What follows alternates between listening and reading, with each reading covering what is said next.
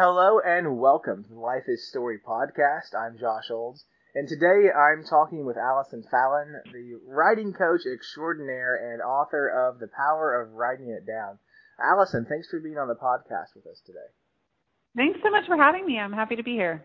Now, a, a lot of writing books are geared toward answering the question, how do I get published? But this yeah. book, and I think this is sort of what makes this book stand apart from the other books on this topic that I've read, is this book is just about the power of story. And, we here at Life is Story, we like that. So, what would you say to someone who just isn't sure that their story is worth telling? Hmm. Such a great question. You're right. This book, the reason I wrote this book is because I, I, as a writer myself and a writing coach, I knew there were a lot of books out there that were great resources for anyone who wants to get published or wants to like improve at their craft or who wants to, you know, learn how to write a better book or tell a better story or whatever. Those books all exist out there.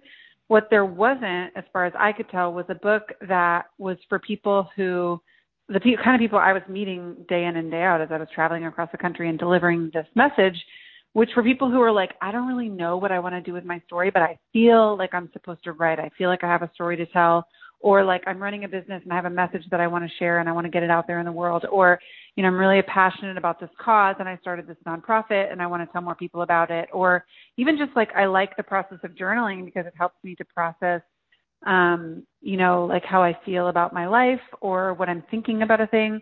There wasn't a book out there for that group of people that said not only number one, you are a writer and you deserve to do this, but also here's how to overcome the inevitable obstacles and blocks that we all face along the way. So I wanted this book to be that book for people. And as far as um, the the direct question that you asked was, uh, what was it that you asked at the end there? Like, how can how do, I can't how, remember what, how what would you say to someone who isn't sure that their story is worth telling? Yes. So um, the encouragement that I give to writers all the time is, first of all, I would ask the question, what would make your story worth telling to you? Sometimes we have a list of things that are in our minds that we don't even they're they're subconscious beliefs that we don't even know are there, but a list of things that we tell ourselves, well, this would make my story worthwhile. You know, for authors I work with who are on a publishing track, a lot of them will say things like, well, if my book hit the New York Times list, then I would know it was worth telling. Or if my book, you know, I knew my book could sell 100,000 copies or 50,000 copies or 20,000 copies or whatever. We all have a different set of ideas about what makes a book worth writing. And the stories that I always tell those writers are about the books that an author wrote without knowing what the book was going to do. And then, you know, to their great surprise, the book ends up on the New York Times list or, um, you know, ends up impacting a really massive group of, of people.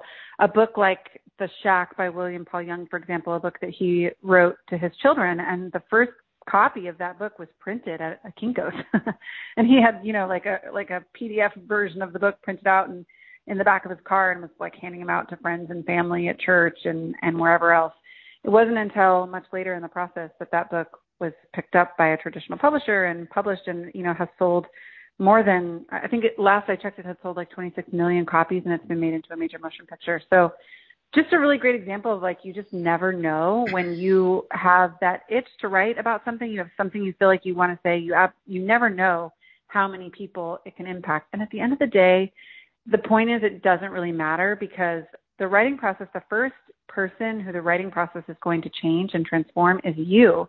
And so the clients I've worked with who've come to me who are like, you know, I don't really know what I want to do with this, but I know I have something I want to say, and we work through the process with them and help them, you know, um, outline the message that they're trying to communicate, and then actually sit down and execute on it.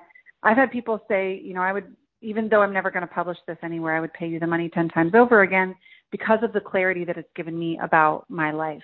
So um, the the the question that we ask ourselves of will this be worth it because I don't know how many people will read it or I don't know if it's going to be a New York Times bestseller is really what Steven Pressfield calls the resistance. It's just an invented, made up idea that we have that's giving us an excuse not to actually do the work of writing it down when we know we want to, we know it's inside of us, we know that we have the drive and the desire, so why are we waiting? Mm. I think for a lot of people, there's that, that fear of failure that, like, man, if I put if I, I put so much of my time and effort and you know mm-hmm. myself into this, um, but you know really what I'm hearing from you is is that it is only failure if we have the wrong idea of success in our minds. Yes, totally. I mean, if you attach, and this is true, I say this all the time, but the writing process mirrors the life process. So your relationship to writing will be reflected in your relationship to the rest of your life. So I ask writers all the time, like, what else in your life are you not doing because you're not sure how it's going to work out? Nobody ever gets to go into a dating relationship knowing how it's going to turn out. And yet, would you ever tell anyone like it's not worth it to go on a first date with someone or it's not worth it to date someone for six months if you might break up? Of course not. Like that's silly. We don't have any way of, we have no way of, of, you know, knowing with any kind of certainty or having any kind of guarantee before we enter into something like a relationship, how it's going to work out. And yet we still see all kinds of value in doing it. Um, same with starting a business. You know, do you know that your business is going to become a multi-million dollar business or that you're going to be able to sell it or that it's going to put your kids through college or any of that when you start it? Of course not. But you have the passion, you have a dream, you have an idea, you set out to do it, you give it your best shot. And and the process of doing the thing actually shapes you and changes you. And because of that it becomes worth it even if it doesn't you know perform in sort of these external uh like markers of success that we have for ourselves. So that that would be the encouragement that I would give to a writer who's feeling that way. Is just like you, you we can't possibly know when we enter into a writing process what it's going to become um, another great story is John Steinbeck, who, you know, obviously is one of the most prolific writers of our time and mm-hmm. wrote East of Eden, which is my favorite mm, book that I've ever read. Um, he has this lesser known piece of work called Journal of a Novel, which is basically a collection of letters he wrote back and forth with his agent slash editor who was helping him with East of Eden.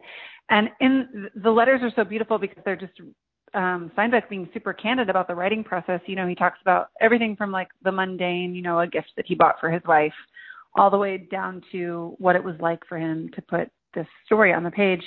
And there's this great part in one of the letters where he says to his editor, Pat, he says, you know, I don't know what this book will become, but if someday my two boys can read it and they can have a better understanding of you know their dad and and where they came from then it will be worth it I think if we could adopt that idea about our writing much more often, like if someday, if my kids read this, if one friend reads it, if one person out there reads it and they connect and they resonate and it has an impact on them, then that's enough for me. Mm. Then we'd be more likely to to engage in the creative process and really make something worth sharing. Yeah, yeah. There's there's something to be said too about the the, the permanency of writing something down. That you know you you live a story and you think, well, I'm, I'm not going to forget this. Like, there, you know, something happens in your life, whether it is a, a joyful occasion or a tragic occasion, and you say to yourself, there's no way I could ever forget this. But there's something permanent about writing it down that, and I, I can speak to this in my own life, that I then look back on that time and I'm like, you know, I didn't, I didn't remember those details. And I see, or I see how I've changed since I wrote that down, or I see how I've grown in my thinking since I wrote that down, and and I and I wouldn't be able to if that process wasn't documented in that way, then I wouldn't know how I had changed. And you know, and these aren't things that are being written to for anyone else to read, uh, you know, or to be published or anything like that. There's there's this power in just one person's relationship with their own story. And writing seems to be a good way of making sure that story is told and remembered. Absolutely. I'm so glad you brought that up, and I really like the language you used of your relationship to your own story because the truth of the matter is there are all kinds of important things from our life that we forget all the time. In fact, brain science shows us that we're much more likely to remember the negative than the positive, which is why gratitude journaling can be such an effective practice for people to improve their mood and increase their ability to like engage with their lives in a positive way because if 10 things happen in a day and nine of them are positive and one of them is negative, we tend to remember the one that's negative and forget all the things that were positive that happened to us. Not only that, but I say all the time the way that we tell our stories to ourselves matters because let's say something happens to you that creates a sensation inside of you that feels negative. Something simple like you're driving to work someone cuts you off and you flip them off and you just are furious and angry and and you leave that situation feeling like oh that was negative that thing that happened to me. There are a bunch of different ways you can tell yourself that story about what happened. And depending on how you tell yourself the story you'll remember it differently and catalog it differently in your body. So if if we don't get better at uh, deciding how we want to tell ourselves our own stories especially the negative stories then we run the risk of storing these negative stories in our bodies in such a way that they actually are detrimental to us and prevent us from having the kinds of experiences that we want to have in our lives versus if we're able to tell ourselves a story like, you know, um, this thing happened to me when I was in traffic this morning, this guy cut me off, he probably was having a terrible day. I feel really bad for the dude. If if that's how we're telling ourselves the story, we're remembering it really differently than if it's than if we're telling ourselves the story, this always happens to me. People don't even care about me they always just you know take whatever they want take what's there if if that's the story we're telling ourselves and we catch ourselves telling it that way over and over again we can start to use the the patterns that we see show up in our writing as a way um, like a I call writing a diagnostic tool. We can start to go like, oh, interesting. I'm so curious about the fact that I keep seeing that pattern show up. I wonder if that has way more to do with how I'm telling myself my stories than it does with the events of my life that are actually occurring to me. Mm-hmm. Yeah, I think you had a whole chapter in the book, or a, a good portion of a chapter in the book that was just on how how cathartic writing your story down can be, and how healing that can be. You know, not not that totally. writing not that writing replaces therapy, but you know, I know a lot of therapists and counselors will employ, you know, writing as a method of um, as, as a method of therapy. Um, for for you, how have you found your own writing to be cathartic? Yes. So um, I here's what's interesting is I've been a writer for all of my life for as long as I can remember. My earliest memories with writing are in like third and fourth grade, writing stories, writing poems. Um, writing has always been a place that I've retreated to to help myself understand my life and what's happened to me. So it's always been, from the cathartic sense, it's, I've always had that sense that writing was a really safe place to show up and be myself and share my story and share my thoughts and my ideas. A way for me to process things that I didn't always feel like I could process with other people. But it wasn't until I was about, um, you know, five years into my career as a writer and a writing coach that I started to really see the benefit that writing could have to transform my own life. I had been using this process to help people outline their stories and their messages into the form of a book. I've been using that process for about five years and helping authors all across the spectrum, all the way from total beginners to New York Times bestsellers to, to get their manuscripts written and out in the world. And um, I had used the process a handful of times for people who didn't necessarily have publishing aspirations but wanted to better understand their stories. So I would use the same system that I was using with all these other authors on the publishing track just to help them create a narrative arc with their story and help them get it on paper so they could understand it in a better way. I was watching this process have like a profound impact on how someone saw themselves in their own life.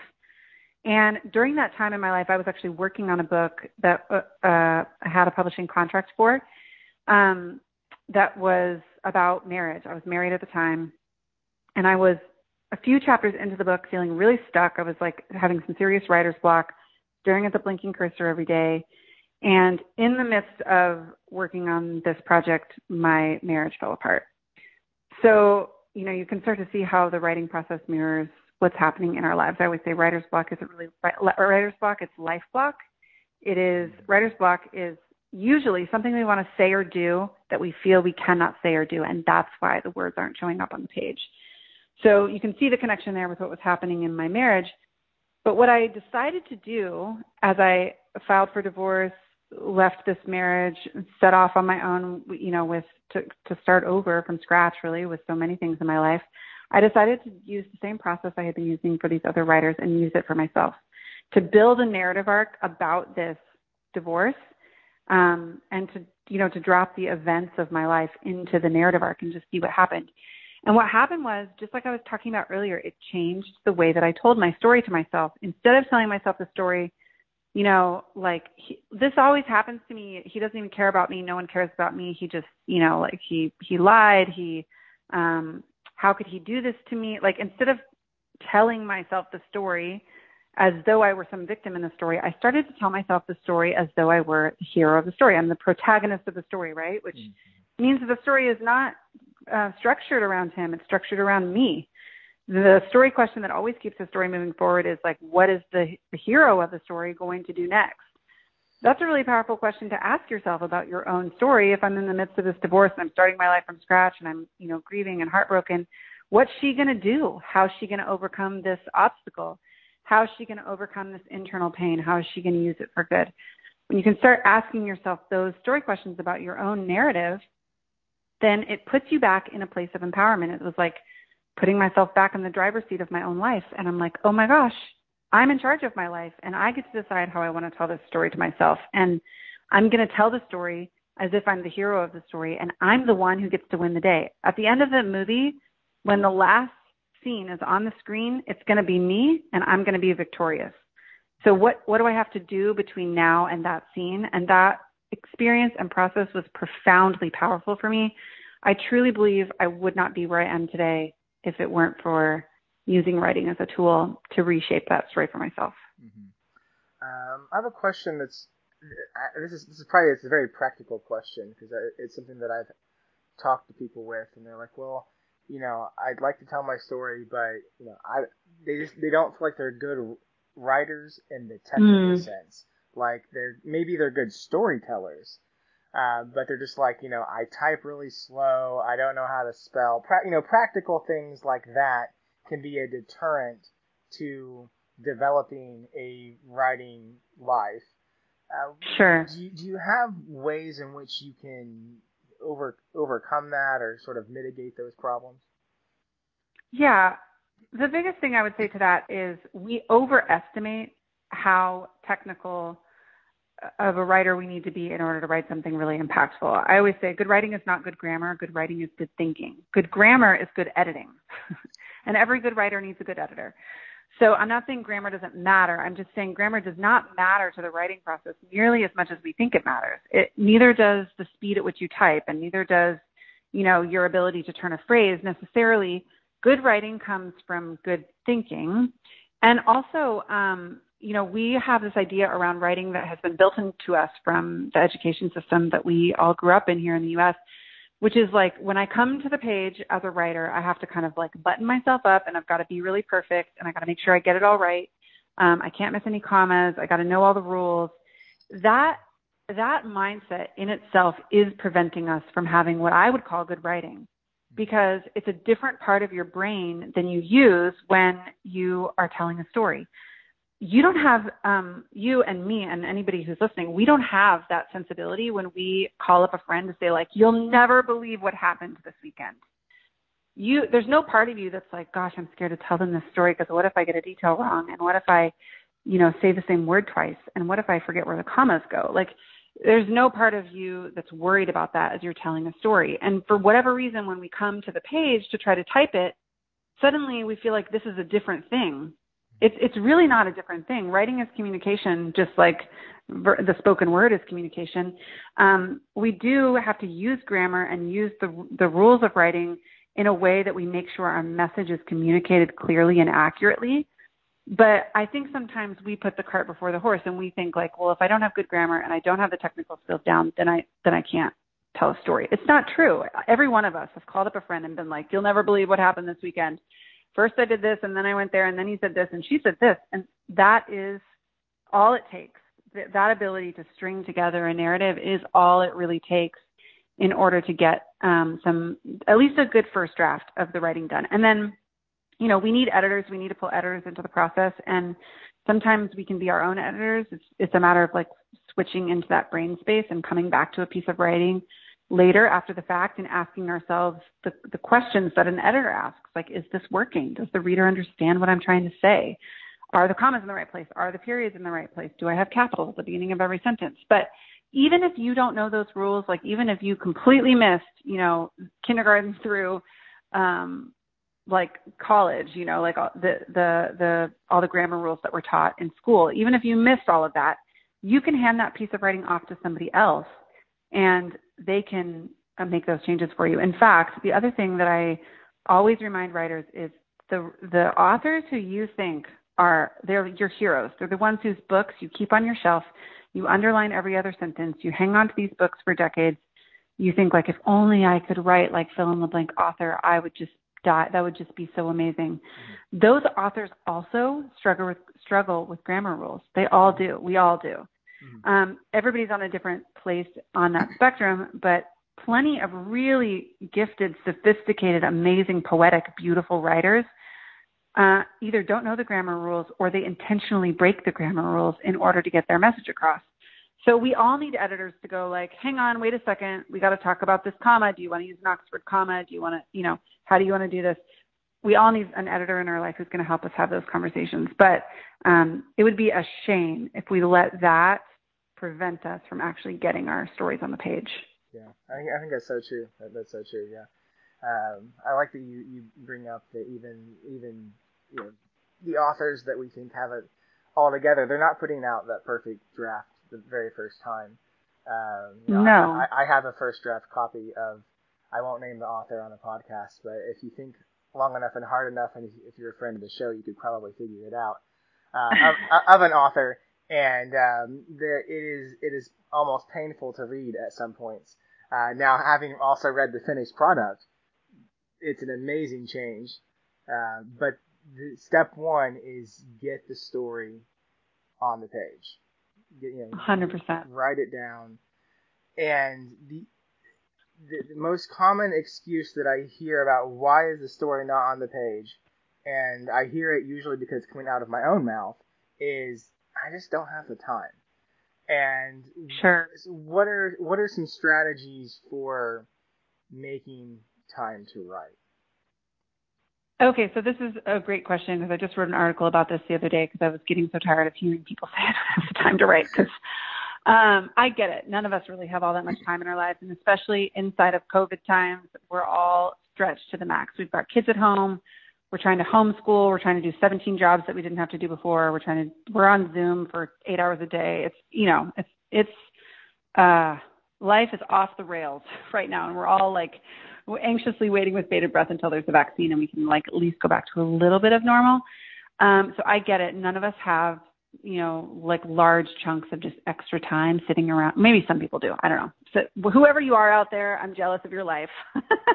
you have like large chunks of extra time just sitting around in your day. However, for those of us who are feeling stretched thin, I think um, one of the things that gets in our way is we have this idea in our head, this myth uh, of the writing life where we think that in order to get any writing done, we need like two or three hour blocks all to ourselves in the morning where we've got no cell phone and no distractions, or we need to like book a cabin in the woods for a week and like wander in the woods every day and listen to the birds sing to us, and then we can finally get our writing done. And I'm telling you from working with hundreds, of, probably hundreds of thousands of writers over the years, that very few people have the luxury in their lives of getting their writing done that way. I'm not saying it wouldn't be ideal, and I'm not saying that, you know, if you have that possibility in your life, you shouldn't try to time block and, and you know, get a morning free or get a cabin in the woods. Like if that's available to you, then excellent. Please do that. But if it's if you're like most of us and that's not available to you, I'm telling you that so many of my clients get their writing done in the five minutes before a business meeting starts on the back of a cocktail napkin or you know, sitting in their minivan um, with their journal flipped open while they're waiting for their kid at soccer practice, or um, while you're nursing a baby in the Notes app on your iPhone, you know, like just typing with your thumbs, or like you're out on a walk or a run, an idea comes to you, and you just kind of like voice memo yourself, or, or voice to text, or whatever works for you. Um, so those that way of getting writing done is much more common and it's also much more applicable to for what most of us is uh, just the reality of our daily lives. I think um, if you can put just a few words on the page every day, over time it does become something. It it may take you a year longer than it would take you if you could book a cabin in the woods, but you know, like what's the saying? Like something about um starting today if like if you if you waited that year and you started a year from now it's just going to take you another year so you might as well get it started today i can't remember what the saying is but Um, today is the perfect day to start just getting a few words on the page every day. You could do the math too really quickly. Like if you put, if you spent five minutes a day and you got a hundred words on the page every day, um, and you wrote every day between now and the end of 2021 for five minutes, that's all. Um, I, I don't know. I can't do that math quickly in my head because I'm a writer and not a math person, but, but like a typical trade book is like 50,000 words. Mm-hmm. So what are there like 365 days in, in a year times the, yeah. So you, you could, you could come really close to writing a book in a year if you wrote for five minutes a day. Wow. Yeah. I think that completely changes how, how we view the process. Cause I think we do view it a lot of times as like, this has to be my everything. I have to, set it you know i have i have this one special place that i write i have yeah. a certain mindset i think i think that's the hardest thing for me is is feeling like that i have to get in that mindset to write or and, and this is this tends to be my issue what i suffer from uh, i suffer from not having a deadline or not having a specific project um, I've, sure. I've worked as a, as a as a pastor in the past and preaching every Sunday, I know that by Sunday 9 a.m. I have to have a message written. And so yeah. every week without fail, I have a message written. Um, I go to write a book review, and I know that that book releases on this date, and so I want to have the book, you know, read, really thought through and reviewed, yes. and sent in, you know, by this date. When it comes to other projects, um, what I find myself is there's so much that I want to do, and there's no outside force that's really making me pick one uh, project and stick with it. Uh, I, I end up doing a lot of everything and not, yeah. not really focusing on one thing. So what what advice can you give me? Because we're coming up on the beginning of the year. I think by the time this podcast airs, it will be January. And you know, I, I want to start anew. I'm, I'm making a New Year's resolution here now on this podcast. I'm going to write a book in 2021. How do I pick a project and stick with it? Well, okay, so I'm going to tell you two things. One is a mindset shift and one is really practical. So the first one, you talked about how when you have a deadline for yourself, it helps you actually complete something. I think what's happening for most of us when a deadline forces us to complete something is what the deadline is actually doing is forcing us to get over our perfectionism about that thing. So, like, you know, for a long time, I had just made a, a pact with myself. I was going to post a blog post every single Monday morning on my blog and I did that for five straight years, every single Monday morning for for I think you know I don't think I missed a Monday morning for five years, and and part of what would happen for me is I would be like, well, this isn't the best blog post I've ever written in my life, but I got to post one, and so here I go, I'm going to post this one. And what happens over time is you come up with a body of work where some of them are better than others, and you know some of those blog posts that I wrote during those five years are still driving um, the, the, the SEO on those blog posts is still driving traffic to my website even now, however many years later. So, so I think, um, the, the mindset shift of helping ourselves get over our perfectionism, if, if we have to use a deadline to do that, that's one way to do it. There are other ways to do it too, um, where you just like decide I'm not going to be perfectionistic about this. I'm just going to get it finished at least, at least get like a, a bad draft finished, you know, and get that um, off to an editor out in the world. Um, but the practical thing that I was going to say to you too is I coach writers like thinking about setting yourself up for success in 2021. I coach writers all the time to make space on their calendars for their writing. So, and by that I just mean just like you would schedule any other appointment, schedule yourself time to get that particular writing assignment done.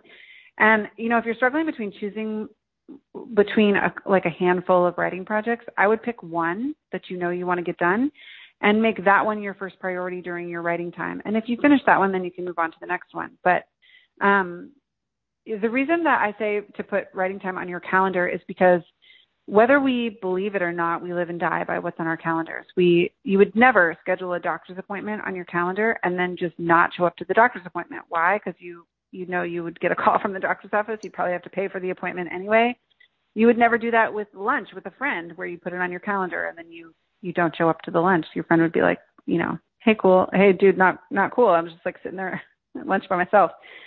So if we can think of our writing that way and hold our writing with that much reverence and literally block off times on our calendar, even if it's five minutes, like I talked about before, if you can block off five minutes every day on your calendar, that's your writing time, and treat it the same way you would treat a doctor's appointment or an appointment with a friend or anything else, a, a Zoom meeting with a client, um, and just know that you know that you know that this is my writing time every single day. I think that the feeling of procrastination, like, well, I'll do that next month or I'll do that next year or or, or whatever, fades away. Mm-hmm, mm-hmm. One of the things that you talked about in the book was the the, the sacred art of making space, and you, part mm-hmm. of that mm-hmm. was talking about making time. Uh, but a lot of it was also about just creating a physical space to write. Uh, like, like we've talked about, you don't have to go to that cabin in the, in the woods how do you how do you make that physical space, especially when it's just like I'm just, I'm gonna grab pieces of writing here and there throughout the day? Yeah. Well, the the reason I call this the sacred act of making space is because the beautiful thing about this, if you can, I talk about the three: making space in your physical environment, making mm-hmm. space in your calendar, and then making space in your mind. If you can do these three things, even if you never do any writing, it still brings a tremendous amount of benefit to your life. So that's why I call it the sacred act of making mm-hmm. space because all of us could benefit from having these three things in our lives, even if even if that the space of writing in your house isn't a isn't even if you don't go there to write, even if you just go there to find like a moment of peace. But um, the the beautiful thing about making space in your your physical environment where you can actually go to get some writing done is it doesn't have to be the most elaborate space ever. It does not have to be a cabin in the woods, and I really emphasize this in the book. Like I work with uh, a, a lot of clients who have children, and one of the moms who I work with was telling me that she's like the only space in my house that's all mine is my closet. So she's like, I find myself going in there all the time for think time, and I'm like, great. If it's your closet, if you if that's the space that you're going to go in your house, it's all yours. No one else is going to bug you there you know you can shut the door and no one even knows where to find you if that's the space then then make that the space it does not have to be glamorous it doesn't have to be like in fact sometimes people have like an elaborate office space in their house where they do their work and they find that it doesn't really work that well for them for doing the kind of writing that we're talking about mm-hmm. the writing where we do emotional processing that the two hats don't really go very well together and so when you you know if we think of spaces as kind of energetic it's like when i sit down to my desk at my computer I want to do things like check email and be on Zoom, and I kind of like uh, like put my professional hat on.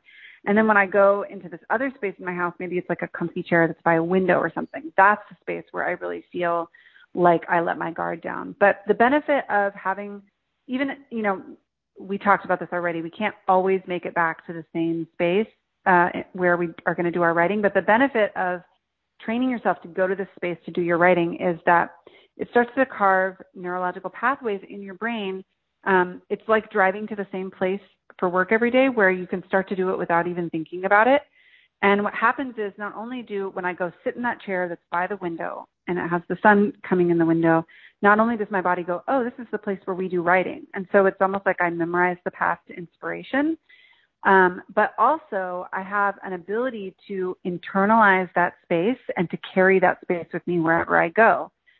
So I can go get on an airplane, and if I can mentally take myself to the space and the chair by the window, then I can get writing done someplace else when I'm not. I can't necessarily be in my house. But I do think, you know, you said this will probably publish in, in um, January, so hopefully we'll be like really close to a vaccine or um, I know we have some people who've already started taking the vaccine. So who knows how things will change in 2021. But right now, as we're living in these COVID times, one of the really great benefits of us being stuck in our houses for close to a year is that we have an opportunity that we might not have had before to create that space for ourselves within our homes. Mm-hmm. Yeah, I, I know that's been true true for for us. Um, so for for those of you that are listeners of the show, some of you might know, most of you probably don't, is that my family and I are moving to England uh, after Christmas. So by the time this episode airs, then we'll be settling in to our, our new home in, in Suffolk. Uh, but during the lead up to this, there's been about two months where between COVID and between just naturally wrapping up our our jobs and responsibilities here, uh, that we've been living with my parents, and you know, as we as we were going into that time, then my wife was like, "What am I? You know, how are we going to stay busy? What are we going to do?"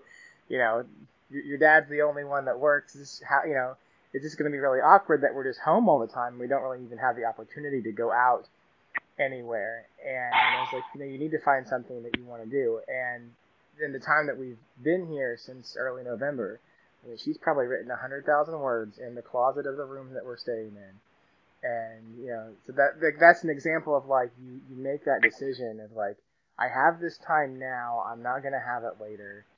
How can I use this? You know, situation that's not totally. exactly not exactly great, by the way. Uh, but how can I how can I make the best use of that?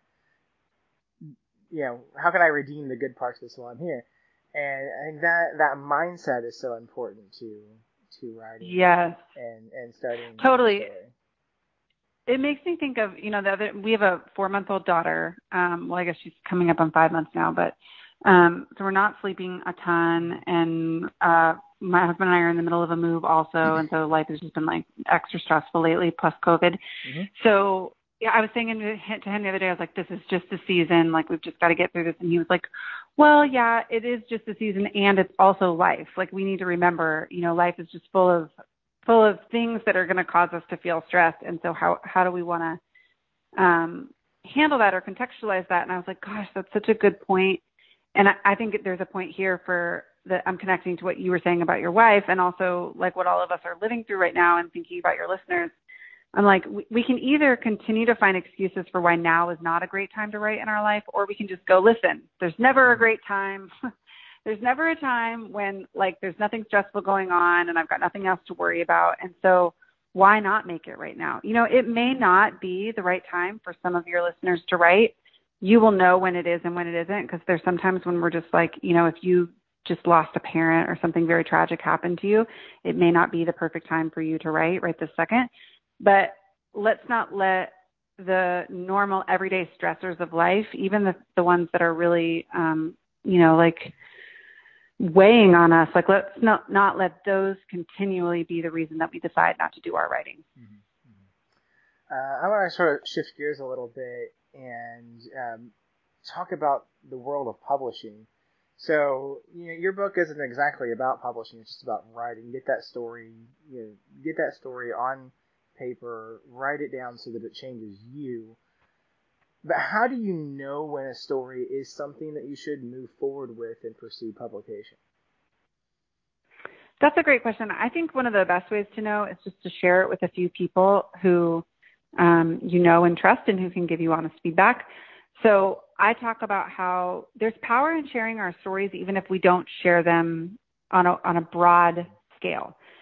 So here's the complication with answering that question, honestly, is the world that we live in, the term publishing doesn't mean what it used to mean. It used to be that publishing only meant going through a traditional publisher, um, you know, like getting your book published and put in bookstores. And now it could be argued that something as simple as picking up your iPhone and typing a few words into Instagram and hitting send, that is in its own sense publishing. So, so like, you know, if you start a blog and you post a blog post, you're publishing that blog post each time that you hit publish, you know, it, go, it goes live to a group of people. And so like the question really, I think the question is for all of us, like how many people should I share this work with? I'm a huge believer that there's power in sharing with even just one trusted person. So like let's say you write down a story that's really personal to you, something traumatic you went through or something that feels like really close to your heart or important. Um, you might decide to share it with one person. That one person might be your therapist. You might think like this is really the only person in my life who I feel like I can share this with who I know for sure isn't going to judge me. I know for sure that they're going to, you know, know how to respond to this in a way that's constructive and helpful for me and it's not going to like harm me any further. Um, it might be a best friend, it might be a sibling, it might be a parent, what, who, whoever the person is that you feel like, I know I can trust this person, I know I can share it with them. I wouldn't call that publishing, but I do think that there's something really valuable about sharing that story and giving it um, the the right and the space to live outside of you and to get to get meaningful feedback and connection from another human being can be really really helpful for us. Um, now, like then a next step might be like sharing it with a handful of friends perhaps or sharing it on I don't know, social media is kind of a jump and there's the whole yeah, there's a lot to say about sharing things on social media too, but but I do think sharing it with a, a handful of trusted people who you know are going to give you honest feedback about the story can give you a really good sense of whether or not it makes sense to continue sharing this with other people. Um, what you might find is that when you share it with 10 people, the 10 people in your life who are closest to you, that there's a part of you that just goes like, that was all I needed and that was enough. Let's move on. Let's write something different. Um, there might be part of you that goes like, that felt really good. And I, I think this story has value for more people. And in that case, I think that would be the time when you start thinking about, you know, what it, what would it look like to share this on a wider scale? If you could just impart one thing from the power of writing it down, if there's just one thing that you wanted someone to say, if, if you come away with nothing else other than this, remember this, what piece of advice would it be?